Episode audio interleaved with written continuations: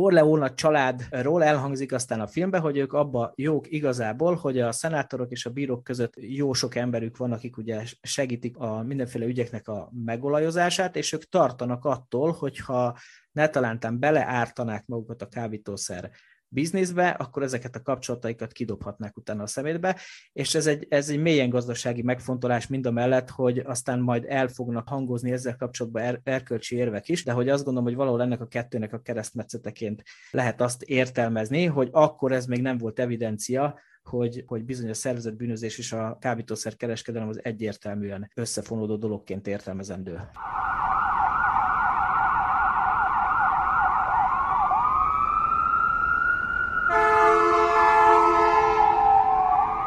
Köszöntjük a Tango és Kes hallgatóit, sziasztok! Ez a 2022-es évfolyam 5. adása. Itt van velem az éterben állandó tettestársam Bezsényi Tamás kriminológus. Szervusztok! És ahogy lassan már megszokhattátok, én Pándi Ákos vagyok. A mai témánk apropóját Francis Ford Coppola örökbecsű műve adja, ami majdnem napra pontosan 50 éve, 1972. március 14-én jelent meg az amerikai, majd rá 10 évre 82. március 25-én a magyar mozikba. És rossz nyelvek azt beszélik, hogy a mai napig hatása van a szervezet bűnözés egyes szereplőire. Ez a film pedig természetesen nem más, mint a három Oscar díjat is elnyert keresztapa. Nyilván az elmúlt 50 évben sokan és sokféle szempontból elemezték már, mi nem is a fülmévészeti, mint sokkal inkább a kriminológiai és kriminalisztikai vonatkozásokról fogunk most beszélgetni a kerek évforduló alkalmából. Tomi, úgy nagy általánosságban mit illik tudni erről a filmről? A filmnek az 50 éves, ilyen értelemben fél évszázados jubileuma az nem csak minket kötelez, hanem egy picit szerintem mindenkit, aki bűnözés történet iránt, vagy egyáltalán a kriminalisztika, kriminológia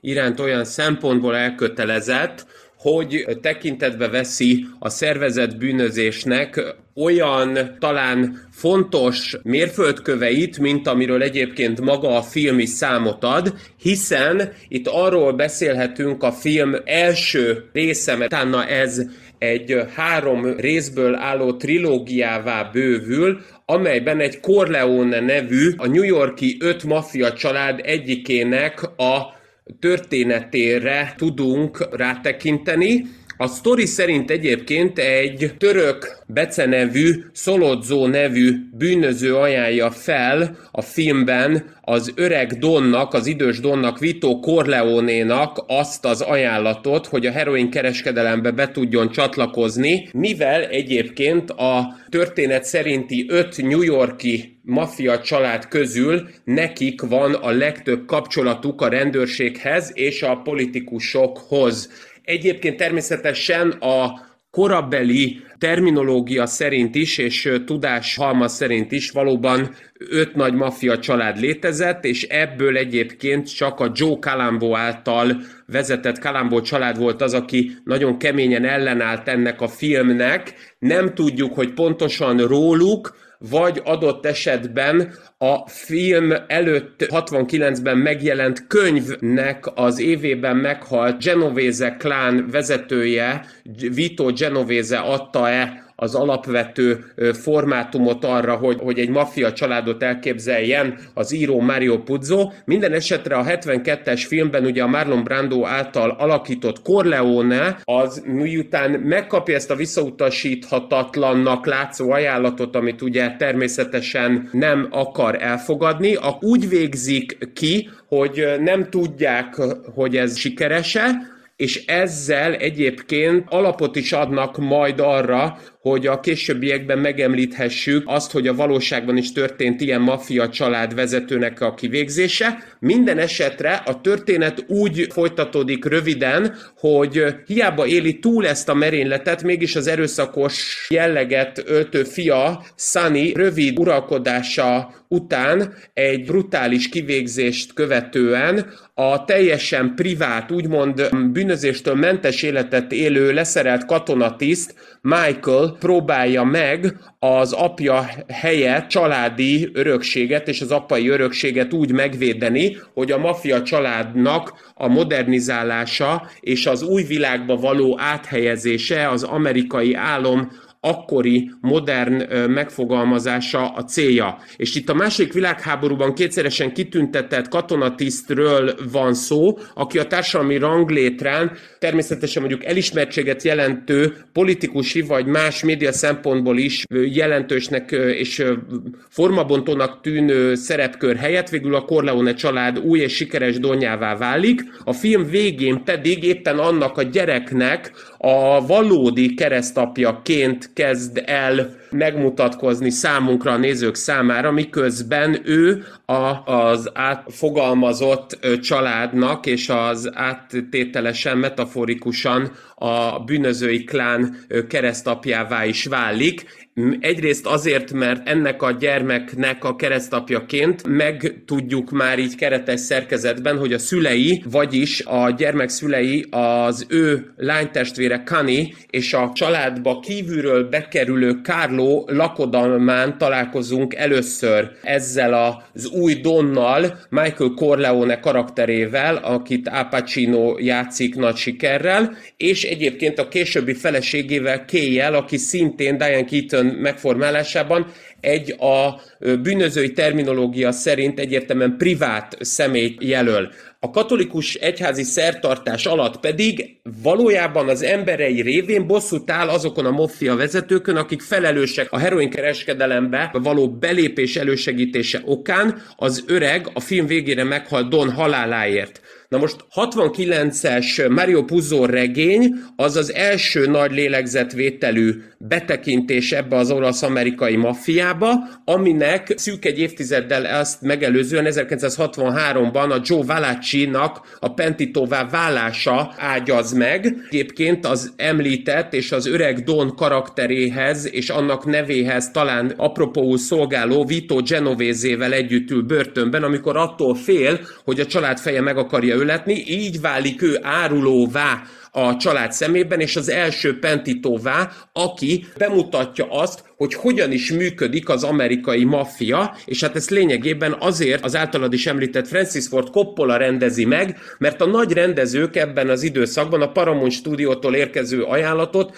elutasították elsősorban etikai megfontolások alapján, és hát azt lehet mondani, és ezzel talán egy pici ízt is viszek a válaszom és a mondatom végébe, remélhetőleg. Francis Ford Coppola egyszerre tudott érvényesülni olyan nagy rendezők egyébként, mint Otto Preminger és Sergio Leone mellett, akik visszautasították, és közben meg tudott mutatkozni az ő vonalúsága abban, hogy hogyan tud esetleg hazudni, amit korábbi filmjei esetében is beruházóknak, befektetőkkel való játékban már alkalmazott. Mario Puzo pedig, aki 10.000 mm, dolláros szerencsejáték adóssága miatt végül 12.500 dollárért eladja a Paramountnak ezt a könyvet. Azt hiszem, hogy egy jó társra talált Francis Ford Coppolában, aki az érvényesülés előtt állva nem volt mentes azoktól a gátaktól sem, hogy akár pornófilmet rendezzen a megélhetés érdekében. Tehát azt hiszem, hogy az addiktív és a finoman szólva legalábbis filmek, perkekben a gátlástalanság problémájával nem küzdő rendezőnek a kapcsolata lett egy végül szerintem gyümölcsöző olyan viszony, ami utána két másik folytatással is megágyazott annak, hogy a gangster film a második világháború után újra szárba szökkenjen és újra népszerűvé váljon. Hát köszönjük a rövid bemutatását a filmnek. Aki nem ismer minket, vagy aki esetleg most hallgat először, az talán azt is hihetné, hogy végre is értünk ennek a podcastnak ezzel az egy hosszú barokk körmondattal. Valóban szinte minden ajtót megnyitottál azon a folyosón, amiről ma beszélni fogunk, vagy legalábbis minden érintettél. Én meg nem győztem pufferelni az információt, de hát akkor induljunk a, az elején, és mivel azt ígértem, hogy kriminalisztikai és kriminológiai szempontból fogunk ma elemezni, illetve ilyen szempontok szerint fogunk beszélgetni, akkor legyen a felütése a beszélgetés beszélgetésünknek most a, a kábítószer témakör, amit a monológod elején te is említettél, hogy gyakorlatilag a filmnek az igazi elindulását az adja,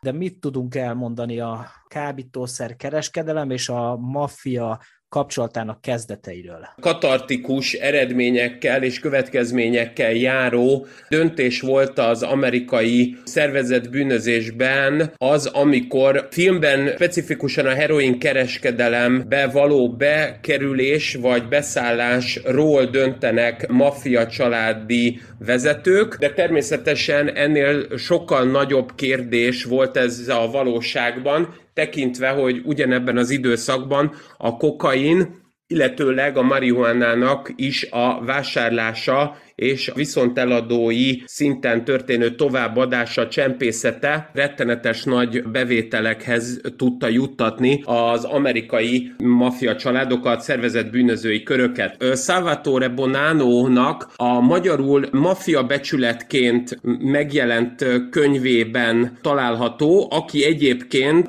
Bound by Honor, a Mafioso Story című könyvével próbálta meg nem csak a saját élettörténetét, hanem az édesapját is, és az édesapja világán keresztül a régi mafiózó életvitelt bemutatni, egészen egyébként a, az óvilágig, tehát a Garibaldi féle risorgimento, tehát az olasz nemzetépítési törekvésekig visszamenőleg bemutatni. Miről is szól ő? Azt állítja, hogy a kábítószer témája valóban felmerült olyan gyűléseken, mint amit egyébként a filmben is láthatunk, amelyet egyébként a Sunny-nak, tehát az erőszakos Donnak, Michael James Caan alakításában az ő halála után az idős Vito Corleone még halála előtt hív össze. Ugye ez a gyűlés azért is lényeges, és a magának az adásnak is keretéül szolgáló film, mint apropó azért fontos, mert ez az első, amikor látjuk ezt egyébként filmes eszközökkel bemutatva, úgy, hogy ugye előtte a Kefauer bizottságnál 1950-es évek elején csak fel van egyáltalán vetve, hogy ilyen történik. 1957. november 14-én pedig ugye az Appalachian hegységben egy kis településen lett volna majdnem 70 maffiás tagot számláló olyan megbeszélés, amit aztán végül is az FBI ügynökök, illetve a rendőrök szétzavartak, tehát ez gyűlés, amit a filmben is látunk, ez valóban megtörtént, ilyen értelemben nem csak egyszer, hanem több alkalommal, és az amerikanizálódott vezetők, vagyis a mafiának már azok a szereplői, akiket úgynevezett Young Turksnek hívtak, vagyis egyébként fiatal törököknek, ez nem csak egyébként a heroinkereskedelem kiinduló pontja, tehát a törökországi származásból, ahonnan a heroin először ugye korzikai bűnözőkön keresztül, majd aztán az olasz, szicíliai bűnözőkön keresztül jutott el Amerikába, hanem amiatt is, mert ezek a Young Turksök voltak a fiatal feltörekvő mafiózók, szemben ugye az úgynevezett musztás pítekkel, akiknek nem csak a bajsza volt lényeges, hanem lényegében az is, hogy még az óvilágban szocializálódtak, és nincs telenül jutottak át az új világba, mint ahogy majd a keresztapa második részének az elején is megtudjuk és megismerjük azt, hogy a kis Vito, vagyis Marlon Brando karaktere fiatalon hogyan lesz ugye Andoliniből a Corleone nevű település miatt egy új vezeték nevű személy. Na most ebbe a heroin kereskedelembe a konzervatívok, vagyis ezek a musztás pítek például a, a Bill Bonanno elmondása szerint is nem akartak belépni, többek között egyébként Joseph Bonanno sem, ahogy, ahogy már említettem, ugye ennek fiatal férfinek az apja sem, és azért döntöttek ellene, mert nem olyan etikai megfontolások működtek bennük, mint amit a filmben akarunk szerintem látni, bárki is próbálja ezt pro vagy kontra nézni, tehát nem az emberi működésnek, a, a gátjainak a teljes lebomlása, hanem az, hogy a narkotikum kereskedelem amiatt volt valójában veszélyes, mert szövetségi beavatkozás lehetőségét hordta magában, továbbá pedig a büntetési tétel a kábítószer kereskedelemmel kapcsolatosan sokkal magasabb volt, mint minden más szervezetten történő bűnelkövetés esetén, és ilyen értelemben azt nehezményezték, én azt gondolom, a musztás pítek, az idősebb mafiózók, hogy szervezett bűnözésnek a kábítószer kereskedelem egy olyan rákfenéjévé fog válni, amivel a, az FBI, vagyis a szövetségi kormányzat és rendőrhatóság egyértelműen rájuk fog szállni, továbbá pedig a büntetési tételek okán már az ő egyszerű katonáik, kisebb beosztású, kisebb volumenű gengszterei is inkább a 10 vagy 20 évet jelentő büntetési tételek elkerülése érdekében olyan árulóivá válnak a maffiának, mint ahogy ez természetesen az előbb említett Joe Valachi kapcsán is már fölmerült, noha ő még nem a kápszer mellett és nem a kábítószer miatt tette ezt. Tehát azt tudnám mondani, hogy a heroin kereskedelem, amit a filmben látunk, az pontosan olyan szempontból volt tiltva, mint ahogy a pénzhamisítást is elkerülte egyébként az amerikai szervezet bűnözés, és nem abban az értelemben, ahogy ezt Vito Corleone etikai megfontolásaiból látjuk, hanem leginkább csak azért, hogy az FBI minél kisebb figyelmet fordítson az ő tevékenységükre. Két fontos dolog van szerintem itt még. Az egyik része az, hogy a film, ameddig eljutunk eddig az első tárgyalásig, gyakorlatilag elég szisztematikusan építi a keresztapának a személyét abból a szemszögből, hogy bár azt gondolnánk, hogy ugye maffia és szervezetbűnözés az maga az erkölcsi fertő, és én ezzel most nem vitatkozni szeretnék, hanem csak azt mondani, hogy bizony mégiscsak jellemző rá egy nagyon komoly etikai szabályrendszer, amihez többször utal rá, ameddig eljutunk az első lényeges tárgyalásig, vagy a cselekménynek a kiindulásáig,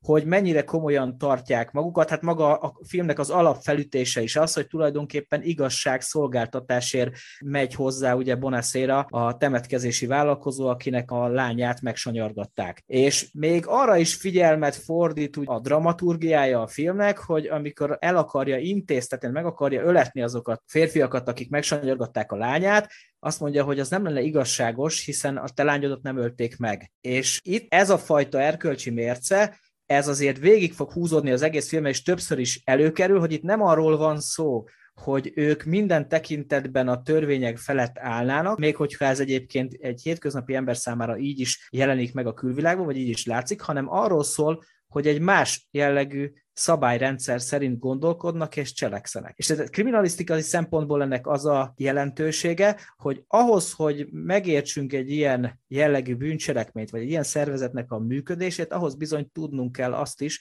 hogy hogy működik maga a szervezet, és onnan kezdve kapunk arra lehetőséget, hogy egyáltalán rálássunk. Tehát olyan, mintha ezt nem értjük, vagy nem fogjuk föl, vagy ebben nem tudunk elmélyülni, akkor kicsit olyan, mintha úgy akarnánk sakkozni, hogy az ellenfélnek a bábuit nem látjuk a pályán. Nyilván van, aki így is tud. A másik része, amit el akartam ehhez mondani, az pedig az, hogy, és ezt eh, ismered már, mert sokszor beszélgettünk róla, hogy én általában az ilyen jellegű bűncselekményeket mindig gazdasági oldalról közelítem meg, tehát soha nem a, ezeknek a jellegű bűncselekményeknek az elkövetésének a hátterébe általában, vagy mondjuk, hogy soha nem az áll, hogy pusztán csak bűncselekményt kövessünk el, hanem ennek a, te is utaltál rá, hogy van gazdasági motiváció, sőt, mindenek előtt gazdasági motivációja van, és ahogy azt előbb te is levezetted ott a sorok között, e- egész egyszerűen ők akkor erről még úgy gondolkodtak, hogy ez nem éri meg, mert hogy több megy el a révnél, mint ami visszajön a vámnál. Corleone családról elhangzik aztán a filmben, hogy ők abba jók igazából, hogy a szenátorok és a bírók között jó sok emberük van, akik ugye segítik a mindenféle ügyeknek a megolajozását, és ők tartanak attól, hogyha ne talántán beleártanák magukat a kábítószer bizniszbe, akkor ezeket a kapcsolataikat kidobhatnák utána a szemétbe, és ez egy, ez egy mélyen gazdasági megfontolás mind a mellett, hogy aztán majd el fognak hangozni ezzel kapcsolatban er, erkölcsi érvek is, de hogy azt gondolom, hogy valahol ennek a kettőnek a keresztmetszeteként lehet azt értelmezni, hogy akkor ez még nem volt evidencia, hogy, hogy bizony a szervezett bűnözés és a kábítószer kereskedelem az egyértelműen összefonódó dologként értelmezendő. Ennek a megfontolásnak, amit említettél, az szerintem a rákfenéje, és egyben egyébként a leglényegesebb alapja, hogy nagyon sok módon hatott vissza ez a film a valóságra, nem csak, hogy a valóságból merítkezett, ugye éppen például a Mario Puzo elég komoly szerencsejáték tartozásai okán is, hogy az öreg Vito Corleone úgy érvelt, hogy ő maga amúgy egyenlő olyan nagy emberekkel, mint egy elnök, vagy egy legfelsőbb bíró, vagy akár bármelyik állam kormányzója. Tehát ő nem akarta soha azt, hogy ő alá legyen vetve ezen embereknek, és az ő akaratát nem érezte úgy, hogy más emberek szabályai által meg kellene, hogy hajlítsa, tehát a legyőzöttekre való tekintetét azt csak úgy tudta vetni, hogy azt magától függetlennek, magához képest egy teljesen más ember típusnak tulajdonította, így igazából egy olyan végcélja volt, hogy ő úgy akar lenni ennek a társadalomnak a tagja, hogy elismeri, sőt, még inkább tisztában van azzal, hogy a társadalom és ilyen értelemben az államhatalom nem védi meg azokat, akiknek nincs saját hatalmuk, miközben ő, mint a saját erkölcsei szerint és azon szempontok alapján törvényeket önmagának megfogalmazott módon él, és ezeket magasabb rendűnek is tartotta, azt hiszem, bármilyen hivatalos, bármilyen állami legislatúrához képest, és ezért azt hiszem, hogy ugyan voltak etikai szempontok, de azok sokkal inkább olyan etikai megfontolások voltak, amik éppen abból fakadtak, hogy az általad is említett Bonacera nevű temetkezési vállalkozó, aki ugye a film elején a lánya a megerőszakolása miatt segítséggel fordul, és segítséget kérve fordul Corleone családhoz, az inkább egy példázata annak, hogy miért is választotta Vito Corleone azt, hogy az állam és a szövetségi kormányzat által meghatározott törvények helyett a saját um, interpretációja alapján értelmezett és a saját megfontolásai alapján kialakított törvényekhez legyen hű, amik adott esetben összeférhetnek a heroin kereskedelem elutasításával, de még inkább abból fakadnak, hogy hogyan is tudja saját magát és a családját hosszú távon föntartani, szemben azzal a szolodzóval, aki mint egy föltörekvő mafiózó, azt hiszem, hogy akár éppen azért is képes azokat az erkölcsi gátakat átlépni, amiket Vito Corleone soha nem tenne meg, mert az a belső világ, amit Vito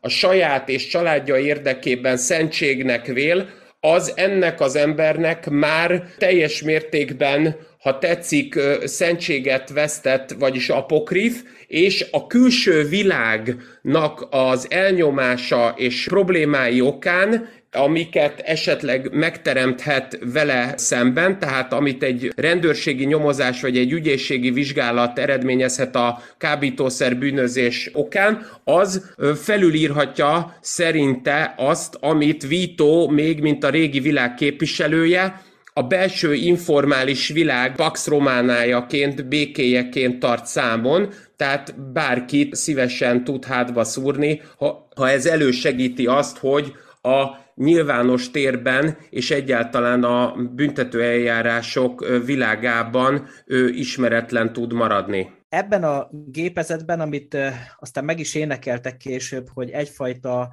menedzsment, egy sajátos menedzsment szerint vezetik ugye a mafiának a, a világát, létezik szerintem az az erkölcsi mérce, és ez nincs folyamatosan alárendelve az üzletmenetnek, hanem, mint mindjárt utalni is fogok rá, ugye későbbi szintén kultikus filmekben talán még többször megjelenik, vagy megjelennek azok az utalások, mikor utalnak a szereplők arra, hogy mi, mi illik, mi nem illik, és hogy mi az, ami tiszteletlenség. És ebből azért elég jól kirajzolódik az, hogy milyen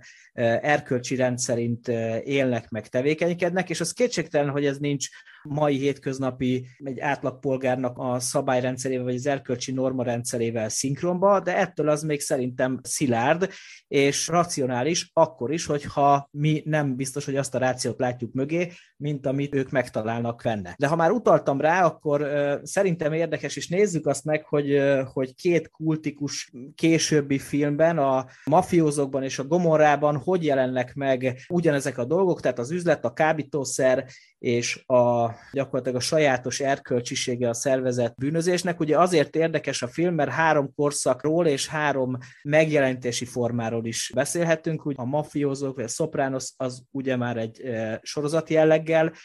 elővezetett történet, és a, a Gomorra szintén. A mafiózók és a Gomorra,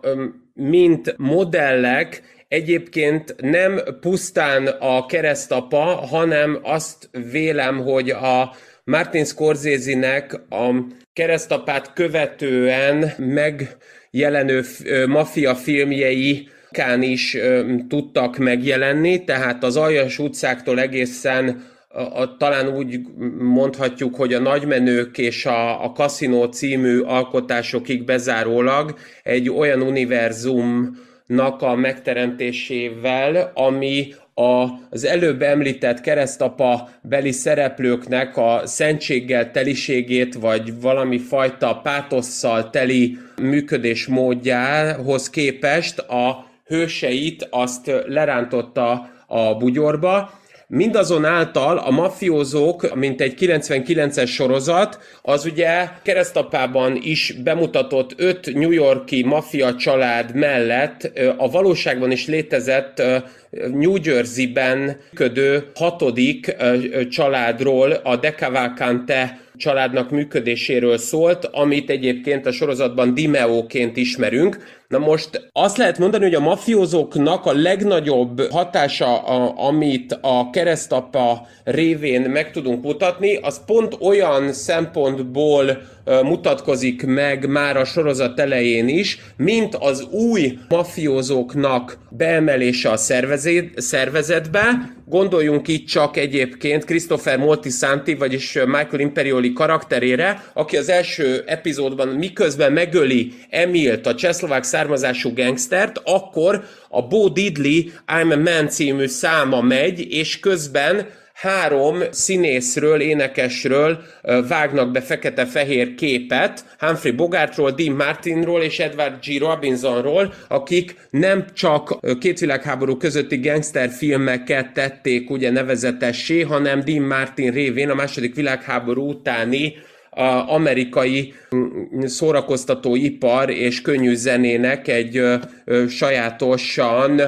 ódivatú, vagy ha tetszik, konzervatív világát is még fémjelezték. És a másik pedig, amikor ugyanennek az epizódnak a közepén az előbb említett csehszlovák gangster tetemével, ahogy bénáznak puszival, akkor rosszul formálva és rosszul mondva a neveket, de azt próbálja átadni puszinak, az idősebb gangsternek, hogy hát Luca Brazzi már a halakkal alszik, egyfajta ilyen szicíliai üzenetet akar ő pont a film alapján adni a csehszlovák maffiának, akivel szemben nekik ugye financiális vitájuk van. És ez csak egy rövid olyan példa, azt hiszem, amiben a Puszi, az idősebb gangster elmondja, hogy nem csak, hogy nem tudja jól mondani Christopher a Luca Brázzi nevét, de még ráadásul nem is hasznos ez az ötlete, hiszen azzal, hogyha egyértelműen kiderül, hogy a csehszlovák gangster meghalt, akkor az a család, akivel éppen vitában állnak, sokkal inkább heves lesz, semmint akkor, hogyha csak eltűnik a férfi,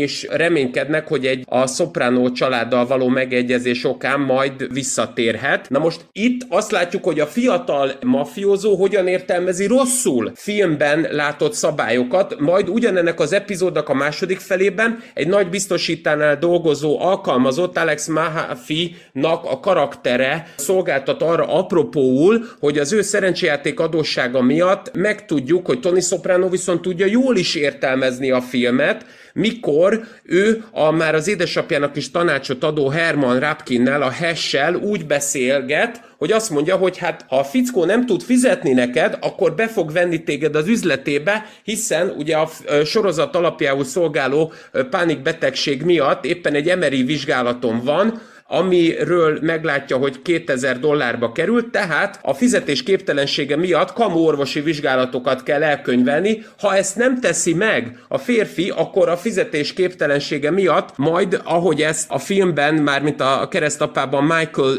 az esküvőn a film elején mondja Kénynek a, az ő mennyasszonyának, úgy lesz a sorsa, ahogy ezt Vito Corleone Luca Brázival közösen fogalmazta meg egy zenekar vezetőnek, hogy vagy az aláírása lesz a szerződésen, vagy a vére. Na most ez a történet azt hiszem, hogy jól mutatja azt, hogy lehet jól és rosszul is értelmezni a filmnek különféle szempontjait, és ezért is visszadobnám neked egy picit a labdát. Nem gondolod-e azt, hogy miközben természetesen építkeznek ezek a sorozatok filmből, de valójában van egy olyan szempontrendszer, amit ők már a filmnek a sajátos önsúlya miatt azért élveznek, mert valójában az a rész a filmben arról szól, hogy mennyire önmagáért való, sőt, mennyire kontraproduktív a maffia beli működés és a maffia beli létezés, és ők ezt mégis úgy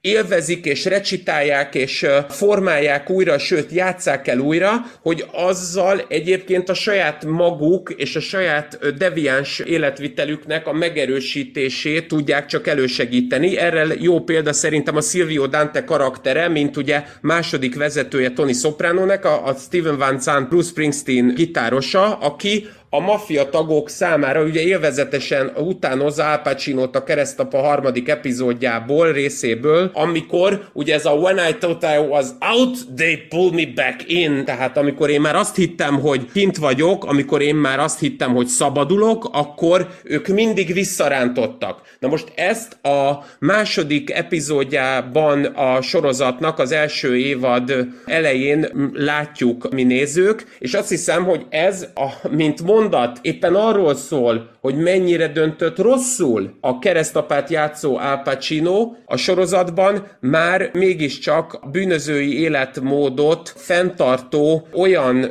karikírozás, amivel egyébként maga Tony Soprano is a saját maga szomorúságát el tudja hesegetni, tehát minthogyha egyébként ez valami nagyon is ambivalens, vagy még inkább egymásnak szögesen ellentmondó dolgokat tenne egyirányúvá. Mit láthatunk? Mennyire jellemzően maradt meg gazdasági tevékenység a, a szervezetbűnözés? Michael Corleone karaktere azt hiszem, hogy a legemblematikusabb jelképe az úgynevezett új típusú szervezetbűnözőnek, az új típusú olyan kriminális vezető egyéniségnek, aki a történet szerint is, és valóságban is voltak ilyen szempontból érvelő, illetőleg dolgozó bűnözők azt állítják, hogy az egész maffia beli működést, ami elsősorban ugye az a sajátos védelmi pénzek kizsarolásából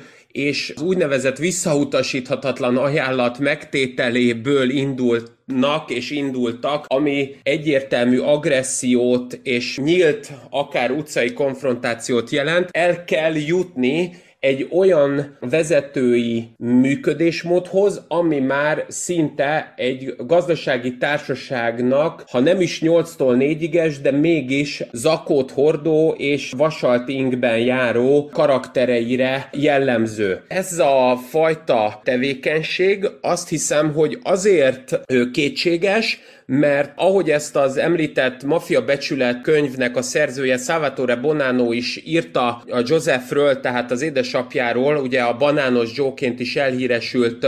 mafia vezérről, hogy ez a komisszió, amit ugye még Lucky Luciano teremtett meg, tehát ez a bizottság, a főnökök főnöke rendszer helyett egy hosszú békében tudott úgy működni, hogy a keresztapa, mint egy különlegesen bölcs ember, a régi hagyományt átviszi az új világba. Na most az a Michael karakter, mint új vezér Vito után, az ezt a fajta gazdasági tevékenységre való fókuszt, én azt hiszem, hogy csak a saját korábbi életéből megőrzésre méltónak tartott Kének, tehát a Diane Keaton karakterének a nagyon leegyszerűsítve az átverése érdekében mondja, hogy hát lesz ez majd egy legitim biznisz, és én át akarom vezetni ezt a családot, részben azért is, mint ahogy azt említettem, mert Vito sem gondolta magát kisebbnek egy amerikai elnökhöz, vagy egy kormányzóhoz képest, de a trilógia későbbi részeiben is a Meyer Lenski-nek az alapjául, vagy Meyer Lenski alapul véve megmutatkozó Heimer Roth karaktere is hiába említi azt, hogy nagyobbak vagyunk, mint az amerikai acélművek. Én azt gondolom, hogy ennek a fajta tevékenységnek ritkán lesz sikere, és erre azt a példát tudnám hozni, hogy egyébként pontosan a film második részének a bemutatását követően valóban New Yorkban megtörténik az első amerikai nagy maffia család vezetőjét érintő kivégzés, ugye Paul Castellano, Nagy Polt, mint becenévre hallgató személyt, a Gambino bűnszervezet vezetőjét 1985. december 16-án az általa rendkívüli módon szeretett Manhattanben lévő Sparks nagy steakhouse előtt szitává lövik, és az a John Gotti érte a felelős, aki ezt a Castellánot azért kívánja eltenni a tábláról, mert ő nem csak, hogy a család ügyeit egyértelműen egy gazdasági tevékenységé próbálja transformálni, hanem lényegében maguk a bűnözi tagjai a Gambino családnak is nehezményezik, hogy folyamatosan papírokkal és ügyvédekkel egyeztet a nagypól, a Castellano, ahelyett, hogy a klasszikus maffia hagyományokat, tehát ezt a fajta oralitást, ezt a szórakozó helyeken való közös mulatozást és a halál terzés és a halál okozás nagyon magától értetődő és piszlicsáré konfliktusokból is kialakuló lehetőségét hátrahagyta, így egyáltalán pedig kétségessé tette azt, hogy ő ugyanannak a világnak, pontosabban ugyanannak a családnak e a feje, mint akiket képvisel, és John Gotti a 90-es évek elején azért, nem, azért is vált népszerűvé, mert saját magát egy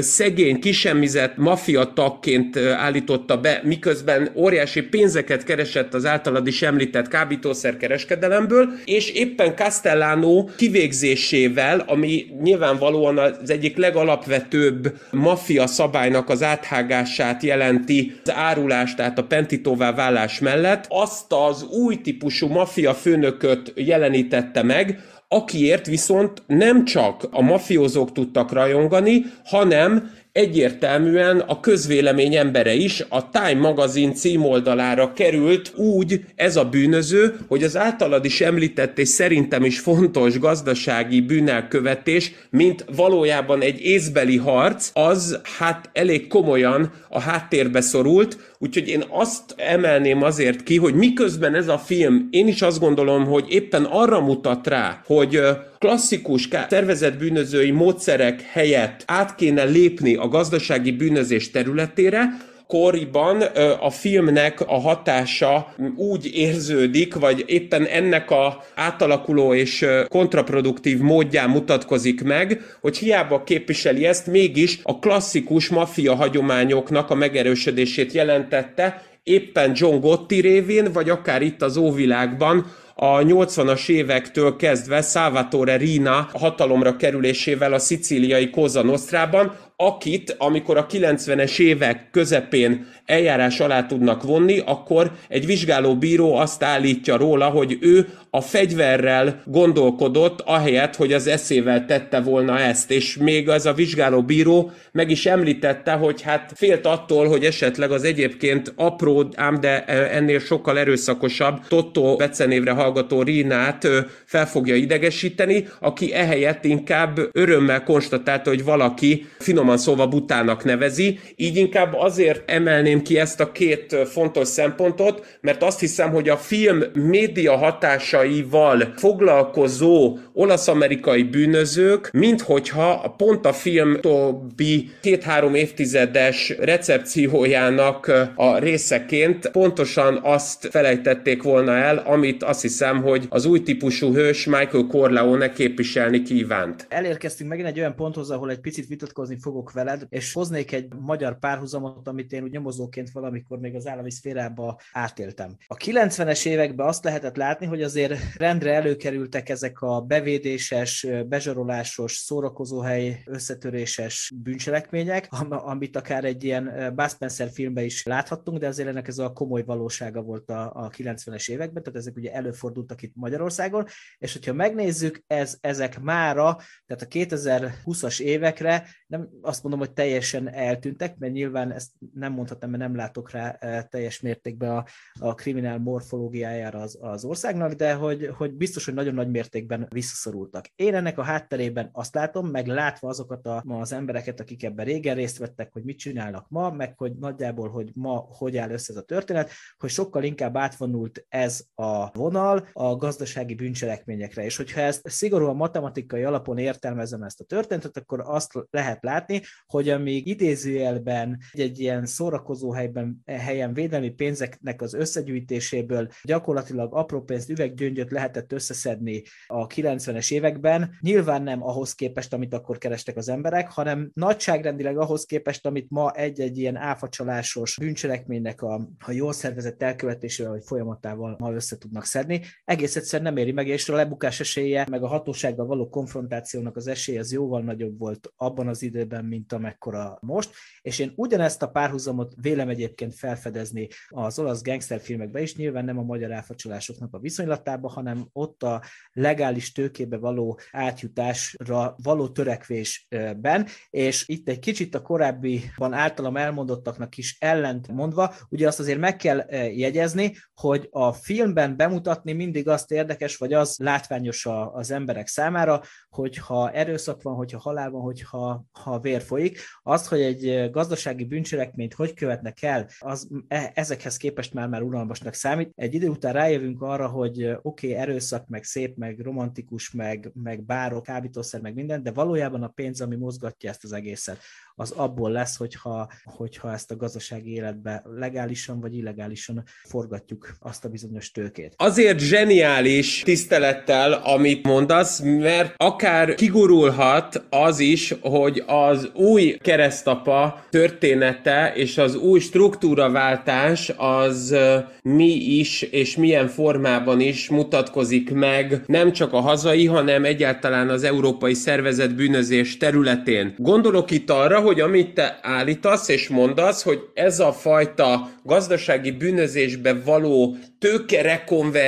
vagy az a fajta mojo, hogy így nagyon leegyszerűsítsem és kicsit vulgarizáljam, ami század első felében vagy még a másik világháború utáni pár évtizedben elfogadható volt ez a fajta közterületi nyílt erőszak, az már egy óvilágnak a része, pontosan annyira óvilág, és pontosan annyira nehezen értelmezhető a mai helyzetben, mint amennyire először akár a heroin kereskedelem volt ilyen, és így pedig az lenne a kérdésem, hogy nem gondolod-e azt, hogy ez nem is elsősorban olyan mafiafilmeknek a következménye, mint amiről mi most is beszélünk, aminek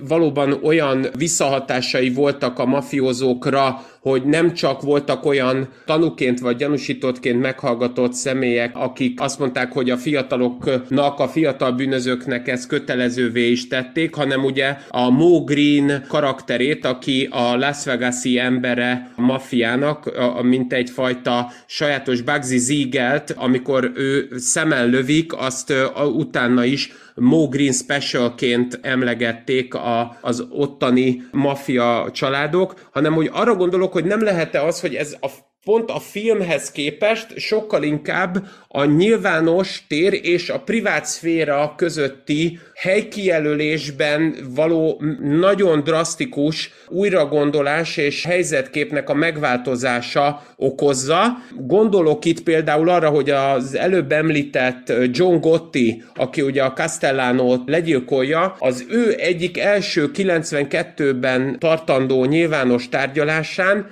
Thomas Uva, illetőleg egy Rosemary de Toma nevű házas pár, sajátos Bonnie és Clyde, mivel nem tudták fölhívni magukra a figyelmet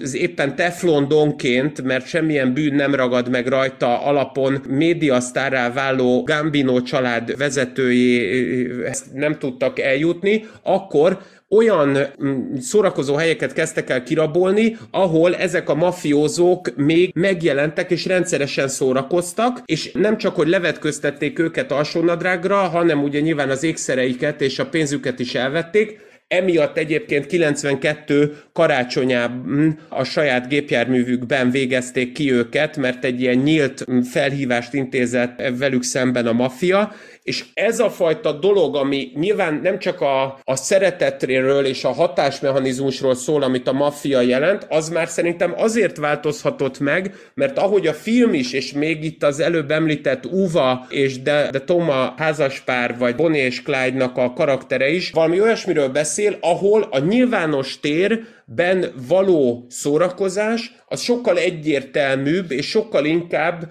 kriminális tevékenységnek a facilitálására szolgált, miközben mi magunk is, akik egyébként nézünk még maffia filmeket, vagy ahogy már te is mondod, inkább sorozatokat a különféle videó megosztókon és programszolgáltatókon keresztül, beszorulunk abba a privát szférába, ahol a kapcsolatok és a működésmód egyértelműen egy online térbe kerül, és az a fajta korábban lévő nyilvános térben és a szórakozó helyeken nagy nyilvánosság előtt is akár megmutatkozó erőszakos cselekményekhez vezet, azok éppen térhasználat és a mindennapi életvitel nek a drasztikus megváltozása miatt sokkal ritkább, és talán emiatt is lehet azt mondani, hogy amit a film talán hatásaiban nem tudott elérni, nevezetesen, hogy a klasszikus bűnözők végre megértsék a gazdasági bűnelkövetésnek azt a lelkületét, hogy az nem csak számlákkal való bincsizés és bénázás, hanem az mint egy a legjobb és leggyorsabb